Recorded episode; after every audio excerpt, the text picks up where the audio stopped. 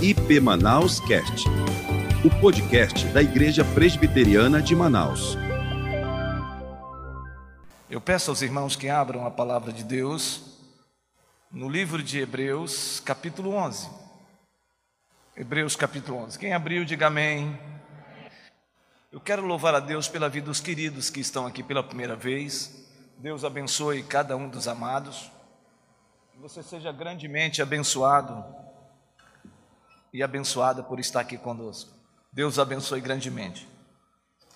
Eu queria fazer um, na verdade, eu quero fazer um esclarecimento de algumas pessoas, às vezes, que ainda não conhecem o projeto Eclésia, que é um projeto que visa revitalizar congregações, organizar congregações, plantar novos pontos de pregações e assim um dia se tornarem congregações e igreja, que algumas pessoas estão dizendo, pastor, a igreja presbiteriana de Manaus está mudando de nome, agora é igreja da Amazônia, não é mais igreja presbiteriana de Manaus? Eu vou aqui falar de maneira bem objetiva para os irmãos e as irmãs. E você, meu irmão, que está participando do culto online, Deus abençoe. Agora, dia 19, 18 e 19, nós estaremos celebrando ao Senhor, e 20, 118 anos de existência como igreja. E o nome desta igreja é Igreja Presbiteriana de Manaus. E ninguém está mudando o nome da igreja. Essa igreja, ela faz parte da Igreja Presbiteriana do Brasil e ela é Igreja Presbiteriana de Manaus. Quando a gente diz Igreja Presbiteriana de Manaus, a Igreja da Amazônia é um slogan que nós usamos. Para quê? Para definir o que nós já fazemos. Esta igreja, ela está nos rincões do Amazonas. Essa igreja é a única igreja presbiteriana que está em 90 comunidades, cidades, municípios, ribeirinhos ou pela estrada de Manaus ou do Amazonas.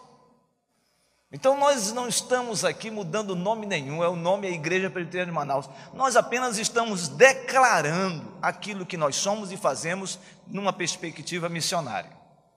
É só isso. Então, se alguém chegar para você e falar assim, não, essa igreja está.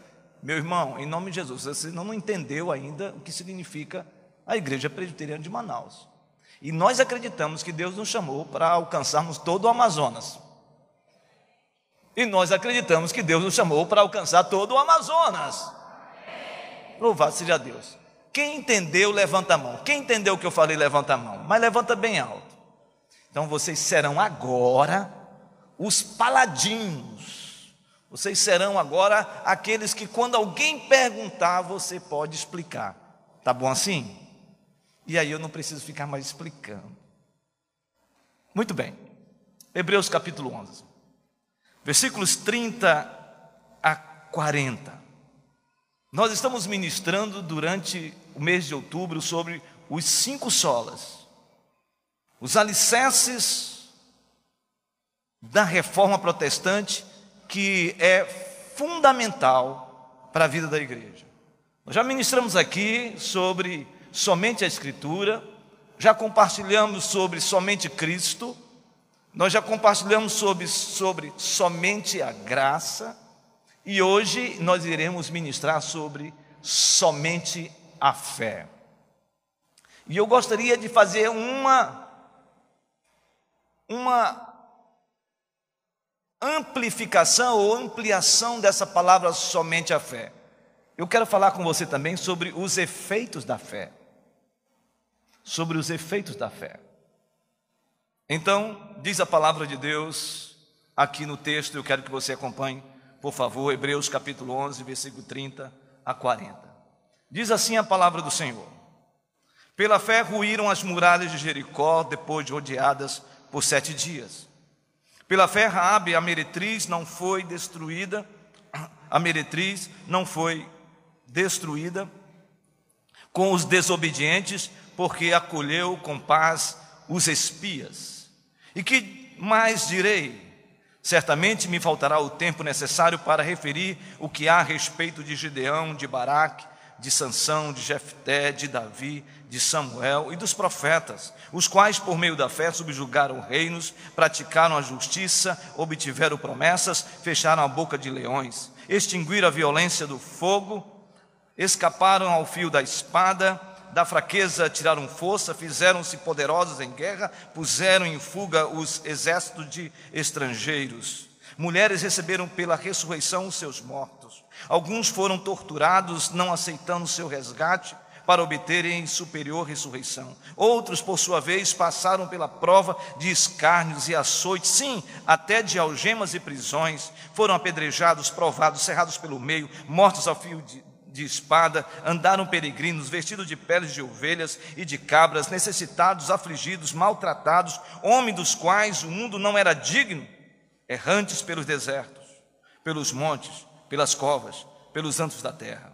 Ora, todos estes que obtiveram bom testemunho por sua fé, não obtiveram, contudo, a concretização da promessa, por haver Deus provido coisa superior a nosso respeito, para que eles, sem nós, não fossem aperfeiçoados. Que Deus abençoe a Sua palavra. Amém?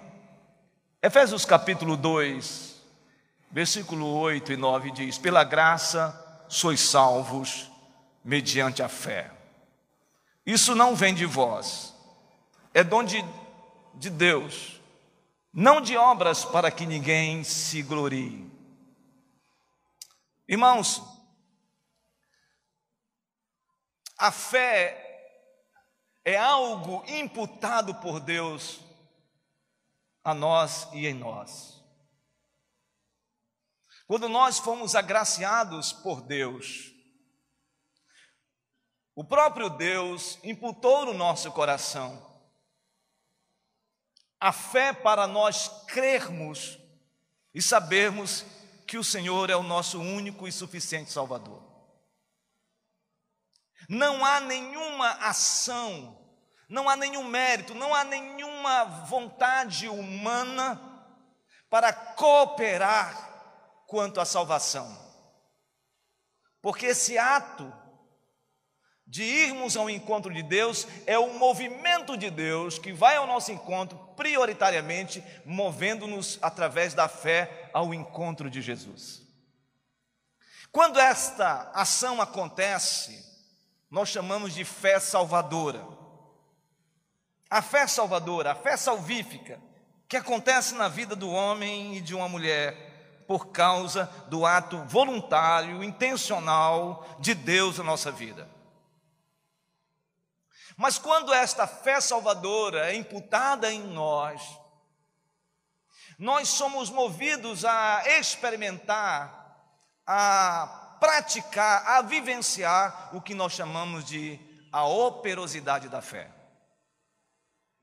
O livro de Hebreus tem como cerne a fé. Se você ler os capítulos de Hebreus, você percebe claramente que há um perpassar de Deus falando sobre a fé. A fé em Cristo Jesus, aquele que foi e que é superior a qualquer um outro. O capítulo 11 é como se fosse uma espécie de síntese, é um recorte que o autor aos Hebreus escreve para falar sobre a fé de homens e mulheres que permaneceram firmes, confiantes em Deus, em meio às perseguições, às privações, às provações que eles estavam passando. O autor aos Hebreus está escrevendo aqueles crentes que foram alcançados do judaísmo e, portanto, queriam retroceder na sua caminhada cristã, e ele então escreve esta carta para encorajar os crentes a não desistirem da fé em Cristo Jesus. Se você observar o capítulo 11, versículo de 1 a 3, nós temos aqui a descrição do que o autor aos Hebreus fala sobre fé. E eu quero que você observe o texto, versículo 1 a 3 do capítulo 11. Diz assim: Ora, a fé é a certeza de coisas que se esperam a convicção de fatos que se não veem. Pois pela fé os antigos obtiveram bom testemunho. Pela fé entendemos que foi o universo formado pela palavra de Deus, de maneira que o visível veio a existir das coisas que não aparecem. O doutor Oswaldo Sander, falando e comentando a respeito da fé, ele disse: a fé permite à alma que crer tratar o futuro como o presente e o invisível como o visível. Vou repetir. A fé permite à alma que crê tratar o futuro como presente e o invisível como visível. Há três palavras aqui que me chamam a atenção quando a gente fala sobre fé, a partir do versículo 1 ao versículo 3 do capítulo 11. A primeira palavra, ele diz: ora, a fé é a certeza. O autor dos Hebreus, ele deixa claro aqui, certeza. Essa palavra certeza, no original, dá a ideia de escora, suporte. O que ele está dizendo? Que a fé é o suporte é uma escora, é uma sustentação, é um alicerce da nossa caminhada cristã. A segunda palavra que nós encontramos nesse texto é a expressão convicção. Ele diz: a convicção de fatos que se não veem.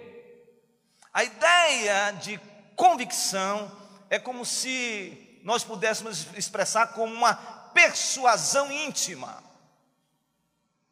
É algo que está intrínseco a nós. Quando Deus nos alcançou e a fé salvadora entrou em nós,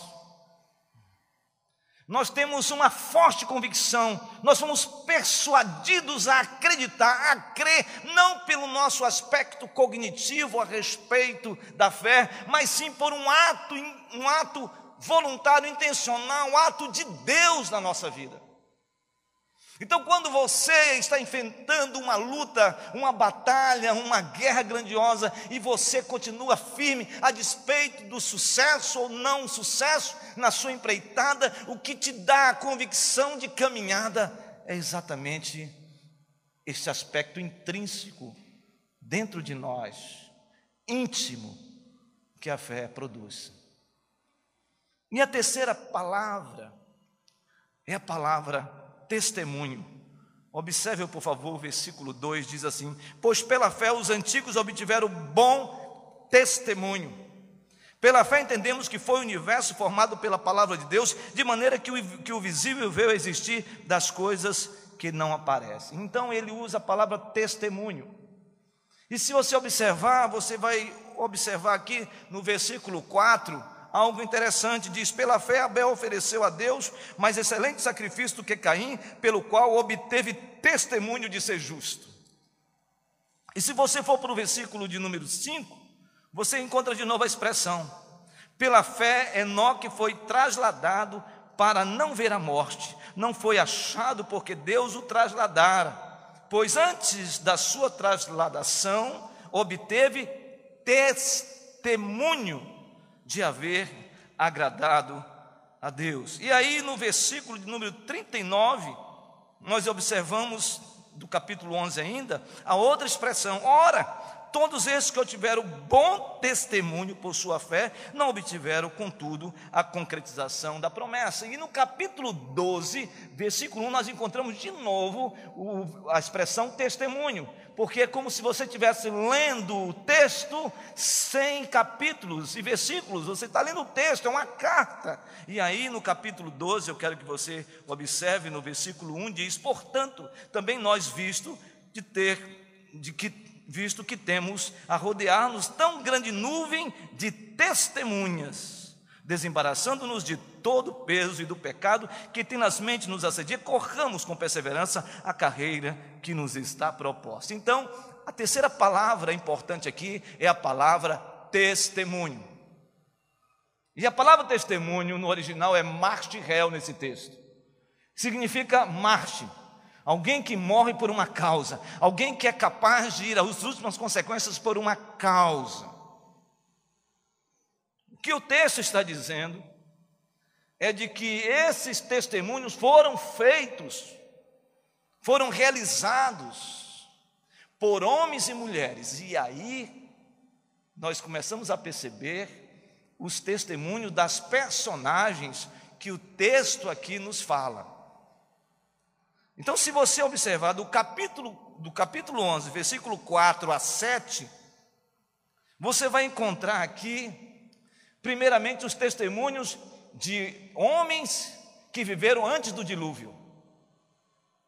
Ele fala de Abel, que exerceu sua fé e por isso ele se tornou justo. Fala de Enoque, um homem movido pela fé, na intimidade com Deus. Este homem não experimentou a morte, ele foi trasladado, diz a Bíblia, ele foi levado para a presença de Deus e ninguém viu o seu corpo.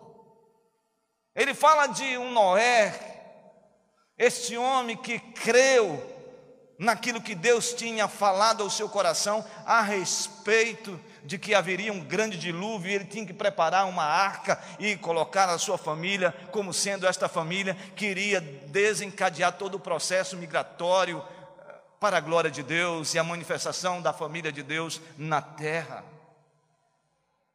Mas o texto ainda fala algo interessante. A partir do versículo 8, você vai encontrar aqui os patriarcas que foram movidos pela fé. Ele fala de Abraão, um homem que estava numa terra chamada terra região de Ur dos caldeus, e Deus então fala com este homem mesopotâmico, um homem que não conhecia, que, que vivia dentro de um meio extremamente politeísta, e então este homem ouve uma voz, uma voz vinda do trono de Deus, dizendo: Abraão, sai da tua terra, da tua parentela e vai para o lugar que eu te mostrarei. Este homem sai da terra com a sua família e vai para um lugar que Deus iria mostrar, que depois seria Canaã. Mas você sabe quanto tempo este homem, movido por fé, por um chamado de Deus, você acha que Abraão conversava com Deus diariamente? Era assim? Você acha que havia esse diálogo constante com Deus? Não, este homem ouviu esta palavra e passou mais ou menos três meses indo errante num caminho em busca de uma palavra profética, de uma, uma promessa que foi dada à sua mente ao seu coração, e movido por uma fé, este homem foi nessa direção sem ouvir a voz de Deus diariamente. Esse homem é conhecido como o pai da fé. E aí nós encontramos Jacó, um homem que creu nas promessas de Deus, ou melhor, Isaac, que creu nas promessas de Deus. Isaac é a herança de uma promessa que Deus tinha segredado ao coração de Abraão e de Sara. Um anjo do Senhor se apresenta diante de Abraão e diz: Abraão, tu terás um filho, e Sara também. Abraão olha para si mesmo e diz: Não é possível, eu tenho 100 anos e Sara com 90 anos. E quando Sara ouve isso, diz a Bíblia que Sara começa a rir. E o anjo do Senhor diz: Por que tu estás rindo? Ela disse: Eu não estou rindo. Ele disse: É certo que tu riste. Acaso para Deus a coisa demasiadamente impossível? Eu sou o Deus do impossível. Então vem Isaac, que significa riso, o seu nome. Isaac é movido por Deus em obediência. Eu fico imaginando aquele, aquela criança crescendo, aquele adolescente crescendo aos pés do seu pai Abraão. E um certo dia o Senhor fala para Abraão: Abraão, hoje tu levarás o teu filho a um monte e sacrificarás o teu filho. Você já pensou nisso? O único filho, filho da promessa. Você sabe quanto tempo aconteceu a viagem de Abraão até chegar no monte? Três dias. Você já imaginou passar três dias lembrando de que o filho que Deus prometera, e agora Deus está dizendo que ele seria sacrificado no monte em obediência a Deus? Este homem, numa crise profunda, ele foi até as últimas consequências, levou o seu filho até o altar. E quando ele ia desferir o cutelo sobre a vida de Isaac, ele ouve a voz: Abraão, não faça isso porque a tua fé foi provada. O que diria de Jacó? O que diria, irmãos, dos filhos de Jacó? O único filho mencionado aqui por, pelo autor aos Hebreus é José, governador do Egito. Deus usou poderosamente a família toda de Jacó, os doze filhos se espalharam na região de Goze e começaram a prosperar na região. Esses homens são mencionados como homens que fazem parte da galeria da fé. Mas é interessante que aí, depois desses eventos, vem Moisés. Moisés, o homem mais manso da face da terra segundo a Bíblia. Um homem que levou mais de dois milhões de pessoas a saírem de uma terra opressora, atravessa o mar vermelho de pé enxuto, codornizes do céu caem, são alimentados diariamente, água sai de pedra e o povo sacia a sede. Deus manifestando o seu poder, a sua glória, todos vendo como Moisés era um instrumento de Deus. E esse homem, em um certo momento, na sua impetuosidade, por causa da pressão do povo, ele bate numa rocha, ele não consegue entrar por causa disso na terra de Canaã, ele apenas vê do Monte Nebo a, glória de Deus, a, Canaã, a Canaã prometida ao povo de Israel, e o Senhor diz: Você não vai entrar, quem vai entrar nessa terra é Josué. E aí, queridos, nós chegamos no capítulo 11, versículo 30, que nós estamos aqui. E diz o texto que nós encontramos aqui testemunho desses homens que eu quero compartilhar com vocês. Os efeitos da fé na vida de uma pessoa. Ele começa falando: pela fé ruíram as muralhas de Jericó, depois rodeadas por sete dias. Você conhece essa história? A história das muralhas de Jericó, Deus fala para Josué, depois que ele atravessou o rio Jordão de pé enxuto, ele então chega na região de Canaã, ele se depara com uma muralha intransponível e Deus fala para ele: Josué, faz com que o povo todo que vai nessa guerra, que vai pelejar, façam sete voltas em torno das muralhas de Jericó e não falem nada, fiquem em silêncio mas façam, circundem todas as muralhas, e sete vezes eles rodam, sem falar uma palavra, e o Senhor disse: quando chegar na sétima vez, então vocês vão criar, vocês vão gritar, vocês vão fazer aqui um grande clamor, vocês vão clamar, vocês vão gritar, e então vai ressoar nas trombetas, e quando o povo começar a gritar e as trombetas ressoarem, as muralhas cairão, e esse povo, pela fé, Josué, pela fé, movido pela fé, ele creu nisso, e diz a Bíblia que depois da sétima volta, em torno das muralhas de Jericó, o povo gritou, e quando o povo gritou, a Bíblia diz que as trombetas ressoaram e as muralhas caíram. Foram movidos por fé. A fé que estava intrinsecamente no coração de Josué. Mas o texto ainda diz, pela fé, no versículo 31, Raabe, a meretriz, não foi destruída com os desobedientes, porque acolheu com paz aos espias. Agora nós temos aqui Raabe, uma prostituta, que recebe os espias, que entram em Jericó, e falam para ela o que vai acontecer, e a Bíblia diz que naquele momento ela ouve isso e ela creu na palavra dos espias, no Deus dos espias, ela creu. Esta mulher que creu, foi ela e sua família salva da destruição de Jericó. Esta mulher que creu está na genealogia de Jesus. Pela fé, Josué, pela fé, Raabe. E aí, então, nós nos deparamos com o versículo 32. O verso 32 diz assim: Que mais direi? Certamente me faltará o tempo necessário para referir o que há a respeito de Gedeão, de Baraque, de Sansão, de Jefté, de Davi, de Samuel e dos profetas. É como se o autor dissesse o seguinte: Pessoal, não vai dar para escrever tudo que eu tenho para falar desses sete personagens aqui, não vai dar para eu falar tudo para vocês nessa carta, então eu vou fazer aqui um resumo. E ele faz então um resumo. O resumo começa a partir do versículo 33. O resumo começa assim: Os quais, por meio da fé, subjugaram reinos. Quem subjugou reinos? Josué foi um dos que subjugou reinos. Deus levantou este homem pela fé e esse homem conquista Jericó, a cidade de Ai, toda a região de Canaã, envolve todas as tribos de Israel e coloca todas essas tribos nas regiões da terra de Canaã prometida pelo Senhor.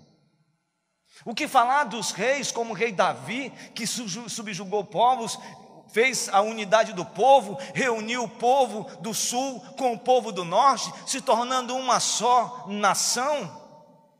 Este homem teve grandes vitórias, vitórias potentosas entre os filisteus, entre os cananeus, entre os heveus, entre os heteus, entre os jebuseus. Que algo extraordinário! Mais ainda, não só isso, praticaram a justiça. Qual foi um desses homens do Antigo Testamento que praticou justiça? É só a gente observar exatamente Samuel, Samuel, sacerdote, profeta e juiz, ele exerceu o juízo em Israel, e este homem era conhecido como um dos maiores juízes no tempo de Israel. Obtiveram promessas, fecharam a boca de leões. Quem foi que fechou a boca de leão? Ou de leões? Vocês lembram de Daniel? Daniel, na cova dos leões, o Senhor Nabucodonosor disse: se você não se submeter a mim, melhor, você vai para a cova dos leões. Ele disse: Ó rei, então eu vou continuar ainda orando três vezes ao dia, abrindo a janela, olhando para Israel e louvando o Deus de Israel. Então tu vais para a cova dos leões. E ele então vai para a cova dos leões. E no outro dia, o rei diz: Daniel. E ele não vê nenhum rugido de leão. Ele ouviu um rugido do leão de Judá. Ele ouve alguém dizer: Eu estou aqui, ó rei. Ele olha e diz: Daniel, o teu Deus é extraordinário, como diz o pessoal hoje. O teu Deus é tremendo, o teu Deus é poderoso o teu Deus é extraordinário, porque o teu Deus fez com que a boca dos leões foram, ficassem todas emudecidas, fechadas, e tu estás no meio desta cova de leões, e o Senhor te deu o livramento. Você, meu irmão, está em alguma cova de leões? Versículo 34 diz assim: extinguir a violência do fogo Escaparam ao fio da espada, da fraqueza tiraram força, fizeram poderosos em guerra, puseram em fuga exército estrangeiro. Quem foi que passou pelo fio da espada? Vocês lembram da história de Jezabel que matou ao fio da espada os profetas de Israel?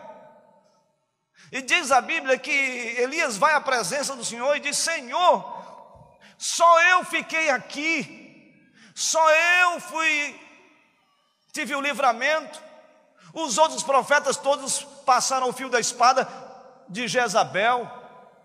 E o Senhor diz: Não, Elias, ainda há sete mil que não se dobraram, dobraram ainda a Baal, a Jezabel, a Acabe. E aí no versículo 35: Mulheres receberam pela ressurreição seus mortos. Ele está falando de eventos do Antigo Testamento. E quando eu olho isso, eu lembro de dois eventos, de Elias e Eliseu. Vocês lembram quando Deus usou esses profetas para ressuscitar os filhos de duas viúvas? Duas viúvas? E um dos grandes eventos foi o evento de Eliseu, quando o filho da viúva estava completamente morto, estendido, exatamente numa maca. Diz a Bíblia que Eliseu se aproxima exatamente daquela criança, então ele se deita em cima da criança, ele se coloca em posição e ali dá um suspiro, e diz a Bíblia, naquele momento, aquele menino ressuscita completamente dentre os mortos. Esse homem tinha uma unção tão poderosa que diz a história que quando ele morre, caiu um cadáver sobre ele e ressuscitou o cadáver de tanto poder que estava neste homem. Testemunhos de fé, testemunho de vitória. Agora, presta atenção. Parece que o autor aos Hebreus muda Parece que ele dá um relevo na história. Ele sai de falar de vitória, ele sai de falar de vida exitosa pela fé, e ele agora vai falar de algo que me chama a atenção. Quero que você observe o texto. Olha o texto como diz. Mulher receberam pela ressurreição os seus mortos, versículo 35. E aí ele começa dizendo: Alguns foram torturados, não aceitando seu resgate, por obterem superior ressurreição. Outros, por sua vez, passaram pela prova de escárnios e açoites, sim, até de algemas e prisões, foram apedrejados, provados, cerrados pelo meio, mortos a, fio de espada, andaram er peregrinos vestidos de peles de ovelhas e de cabras, necessitados, afligidos, maltratados, homens dos quais o mundo não era digno, errantes pelo deserto, pelos montes, pelas covas, pelos antros da terra. Agora, o testemunho dessa gente não é mais um testemunho de vitória, de uma fé potentosa, extraordinária, que foram tiveram livramento do fio da espada que tiveram livramento de leões, que tiveram livramento em relação à sua caminhada cristã firme. Agora ele vai falar de gente que tinha fé, que tinha fé e não teve êxito. Não teve êxito na perspectiva humana. Por quê? Porque passaram pelo fio da espada e foram mortos, foram apedrejados, foram açoitados gente que andava errante, gente sem rumo, gente perseguida, gente privada, gente sofrendo, gente angustiada, gente atormentada por amor ao Evangelho, por amor a Deus. É isso que me chama a atenção no conceito de fé, porque fé é exatamente isso nesse paradoxo entre vitória e fracasso, independentemente disso, seja na vitória, louvado seja Deus, seja no fracasso, nas lutas, nas intempéries da vida, nas decepções da vida, o Senhor Deus ainda me nutre com fé para que eu continue caminhando. Talvez você esteja assim, não experimentando esse momento exitoso, vivendo pela fé e vendo os milagres sinais e prodígios de Deus na sua vida, mas talvez você esteja vivendo um tempo de açoite, um tempo de escárnio, um tempo de afronta, um tempo de gente puxando o seu tapete, um tempo de gente que está lhe perseguindo, um tempo de gente que está lhe afligindo, ou então uma enfermidade que tem assolado a sua vida, ou então um problema de casa, um problema de casamento, um problema de relacionamento. Talvez você esteja nesse momento dizendo: Senhor, eu estou vendo as coisas se esvaírem pelo meu meus dedos e eu não sei o que eu faço. Sabe por que, que você continua nessa caminhada? Porque Deus imputou em você uma fé que te faz resiliente em meio às lutas que você está passando. Sabe, talvez hoje você dissesse assim: eu não sei nem por que eu estou indo para a igreja. Eu estou tão cansado, eu estou tão exaurido, eu sou tão decepcionado, eu não aguento mais essas coisas, eu estou vivendo um tempo de chutar o pau da barraca, ou a barraca inteira. Sabe por que você está aqui? Porque foi Deus que trouxe você, meu irmão, porque Deus trouxe você, e o que fez você estar aqui foi a fé que Deus te fez, a fé salvadora foi imputada dentro do seu coração. Eu poderia aqui falar que nem o autor aos Hebreus, no versículo 32. Que mais direi? Não é? Eu gostaria de ter mais tempo para falar tantas outras coisas que eu quero falar para você. Mas eu quero fazer algumas aplicações do texto para você sair daqui com essas aplicações. E depois eu faço a conclusão do versículo de número 39 e 40. Eu quero começar pelas aplicações. Qual é a primeira aplicação desse, dessa experiência, dessa exposição desses homens que nos ensinam no Antigo Testamento e que o autor aos Hebreus enfatiza, desses testemunhos, dessas virtudes. Primeira lição: a fé imputada por Deus em nós nos leva a crer que as muralhas da nossa vida cairão. Vou repetir. A fé imputada por Deus em nós nos leva a crer que as muralhas da nossa vida cairão. Em outras palavras, se você está enfrentando muralhas intransponíveis, se você está enfrentando obstáculos que aos seus olhos é impossível de você vencê-los ou vencê-las, essas muralhas, se você está enfrentando um dilema grandioso na sua vida neste momento, se você está se defrontando com questões complicadas, na sua vida, eu quero dizer uma coisa para você: Deus imputou na sua vida uma fé extraordinária, uma fé sobrenatural, e esses obstáculos, em nome de Jesus, irão cair para a glória de Deus. Esta é a primeira aplicação. A segunda aplicação, a fé imputada por Deus em nós, nos leva a crer que apesar de nós, a graça de Deus é salvadora. Eu vou repetir. A fé imputada por Deus em nós nos leva a crer que apesar de nós, a graça de Deus é salvadora. O que significa isso? A gente fala muito e a gente ouve muito só sobre vitórias.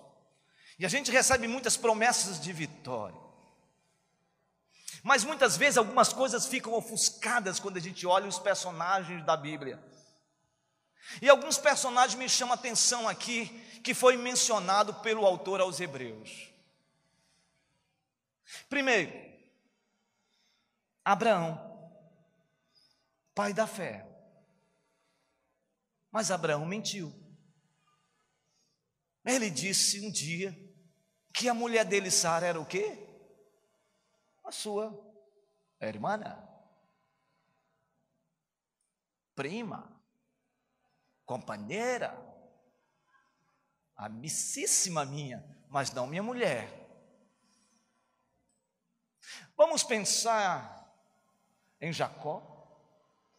Jacó, olha o nome, enganador, usurpador gostava de puxar o tapete da moçada.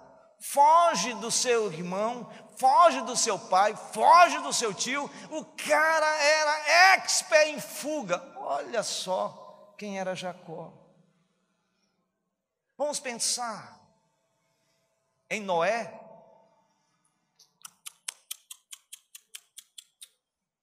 Bebum gostava de uma pinga que você não imagina. Alguém pode dizer assim: ah, pastor, estou nessa. Olha esse cara. Você imagina Abraão fazer o que ele fez? Você imagina Jacó fazer o que ele fez. Você imagina Noé, que recebeu revelação de Deus e num estado de embriaguez profunda vivia todo largado. Vamos pensar em outro personagem, Davi. Segundo o coração de Deus, adúltero, assassino. Vamos pensar em Raabe, genealogia de Jesus. Prostituta. Essa gente que experimentou o sobrenatural de Deus, também era gente com todas as fragilidades, todas as implicações da alma. Era gente, gente cheio de pecados, quando eu vejo o apóstolo Paulo dizer, eu subi ao terceiro céu e coisas indizíveis, inefáveis, eu experimentei, mas para que não ensubevecesse a minha alma, o meu coração foi imputado em mim um espinho na carne, provocado por Satanás, permitido por Deus, e três vezes eu clamei ao Senhor: Senhor, tire esse espinho da minha carne. E o Senhor disse: Não, eu não vou tirar, porque porque a minha graça te basta, porque o poder se aperfeiçoa na fraqueza, e quando você é fraco, quando eu sou fraco, diz o apóstolo, aí é que eu sou forte, que paradoxo. O que, que a gente aprende com isso? É que a fé imputada por Deus em nós, ela, apesar de nós, ela é salvadora, se manifesta a graça. Talvez você já experimentou momentos maravilhosos, cheio do Espírito Santo, unção de Deus, azeite de Deus passando, derramando, e você experimentando os dons espirituais maravilhosos, você experimentando o melhor de Deus da sua vida, você experimentando algo glorioso, você sabe da sua experiência com Jesus, você sabe aquele momento que você teve algo ímpar, maravilhoso no seu coração, e aí você viveu e continuou vivendo uma vida maravilhosa, mas talvez você esteja hoje vivendo um momento de frieza espiritual, um momento de rigidez espiritual, um momento de você não querer saber nada com Deus e talvez você esteja involucrado em todo tipo de situações mais adversas, cheio de fragilidades humanas, o pecado subjazendo sobre a sua vida e você está dizendo: "Meu Deus, como que posso ainda continuar? Como eu posso estar aqui na igreja sabendo o que eu sou e o que eu faço? Porque, Senhor, eu digo para você, meu irmão, é por causa da graça. É graça. É porque essa fé que está em você, ela promoveu na sua vida a graça, movida por Deus. Então é tão dilacerante da nossa alma, a gente precisa falar isso para Deus: Deus, eu sei quem eu sou, eu sei como eu estou, eu conheço como eu vivo, eu sei dos meus pecados, eu sei das minhas lutas mais profundas da minha alma, mas Senhor Deus, não me permitas continuar nessa caminhada sem a Sua graça. A graça de Deus é suficiente para você continuar. É por isso que você não desistiu. É por isso que você continua. É por isso que você continua avançando. É por isso que você não continua olhando para homens, porque homens decepcionam você. Olhe para Jesus. Permaneça em Jesus, porque Ele é que promoveu a graça na sua vida. Eu quero concluir falando sobre a terceira aplicação a terceira aplicação é que a fé imputada por Deus em nós não é uma fé cega. Não é uma fé cega. A fé que Deus imputou em nós e que nós somos de Deus, ela é objetiva. Deus escolheu você. É uma fé que você tem a clareza de apesar de tudo, você continua firme no Senhor. Você continua firme no meio das privações, você continua firme em meio às perseguições, você continua firme e você não retrocede, porque a sua fé está firmada em Jesus, a sua fé está sendo fixada no Autor e Consumador da sua fé, que é Jesus. Que é Jesus. Eu quero dizer isso para você hoje aqui. A sua fé não é irracional, a sua fé não é cega, a sua fé não é um salto no escuro, a sua fé, ela tem uma clareza, Jesus Cristo te redimiu, Jesus Cristo te salvou, Jesus Cristo mudou o teu viver, Jesus Cristo te fez mais do que vencedor, Jesus Cristo mantém você firme nessa caminhada, é Jesus. Como eu disse, eu quero concluir, e a conclusão está no versículo 39 e 40 que diz: Ora, todos estes que obtiveram bom testemunho por sua fé, não obtiveram, contudo, a concretização da promessa, por haver Deus provido coisa superior a nosso respeito, para que eles, sem nós, não fossem aperfeiçoados. Aqui há uma grande discussão teológica e eu não vou entrar, eu vou falar da minha concepção desse texto.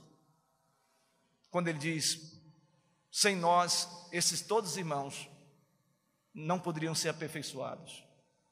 Esses que mantiveram sua fé, mesmo não vendo o cumprimento das promessas, que no caso é o cumprimento da promessa da vida do Cristo.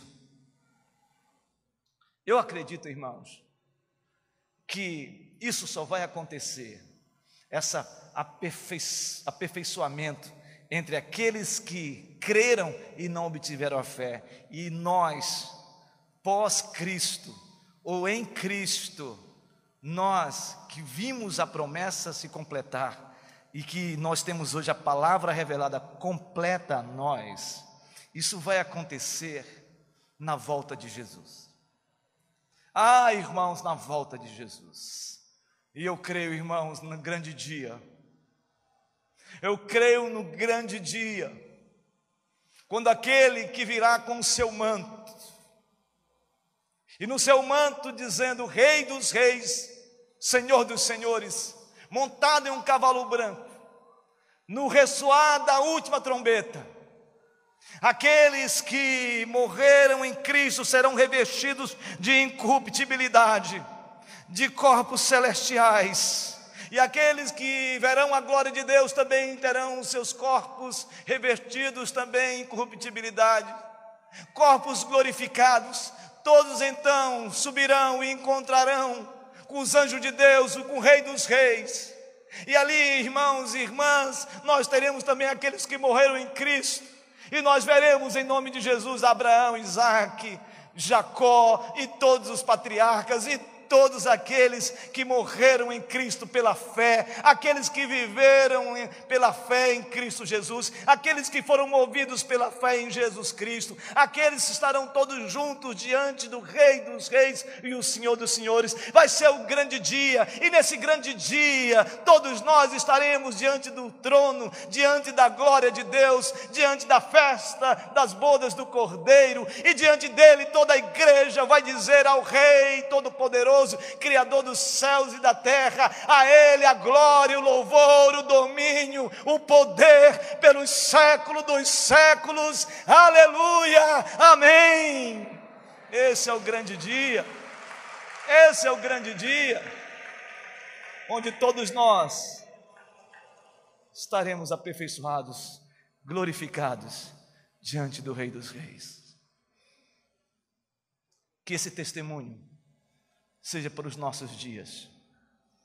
Que o testemunho desses irmãos, que não viram a concretização da promessa, seja um testemunho de encorajamento para nós hoje, como igreja, para não retrocedermos, para não voltarmos, para não olharmos atrás, mas sim continuarmos firmes, olhando para Cristo Jesus.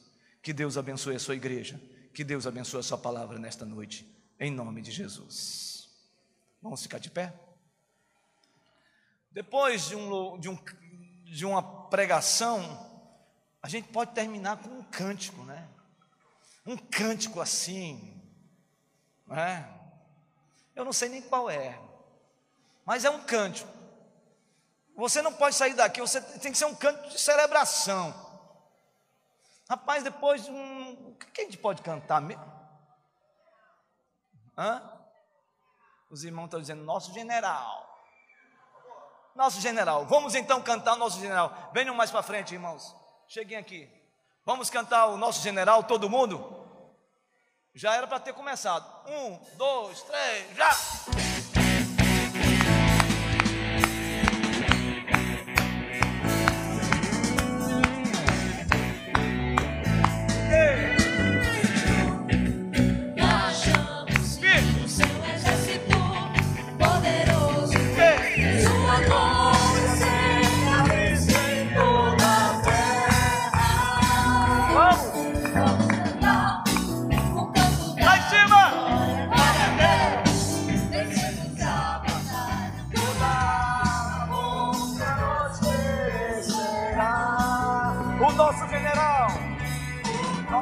Yeah.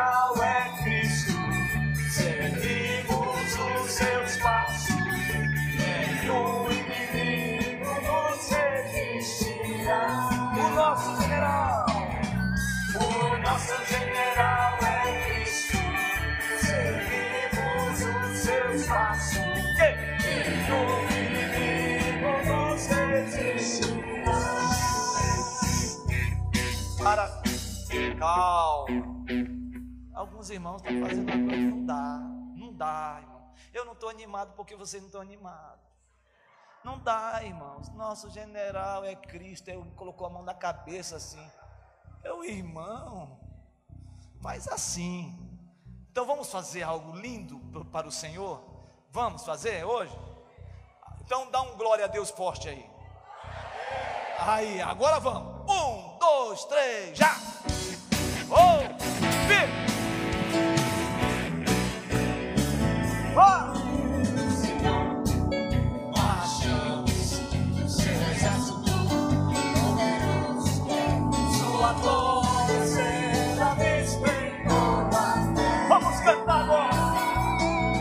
sin.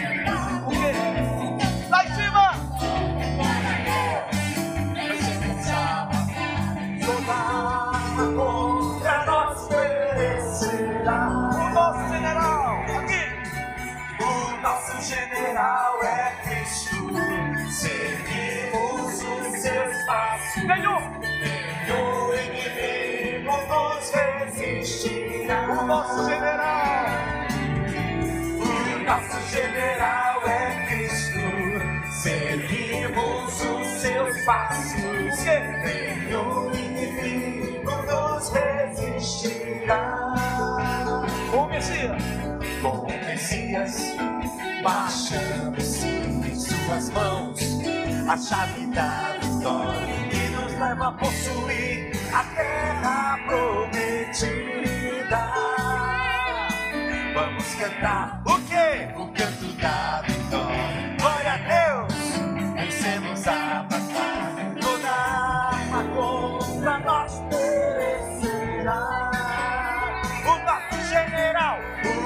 o nosso general é Cristo. Seguimos os seus passos. Nenhum inimigo nos resistirá. O nosso general. O nosso general é Cristo. Seguimos os seus passos. Nenhum inimigo nos resistirá.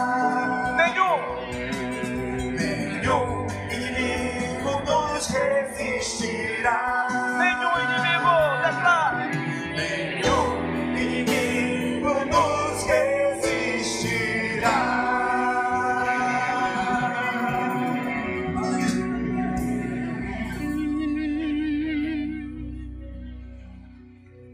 Que a graça do Senhor Jesus Cristo, o amor de Deus o Pai e as eternas, eternas consolações do Santo Espírito de Deus pouse sobre vocês, meus irmãos, minhas irmãs, hoje e para todo sempre.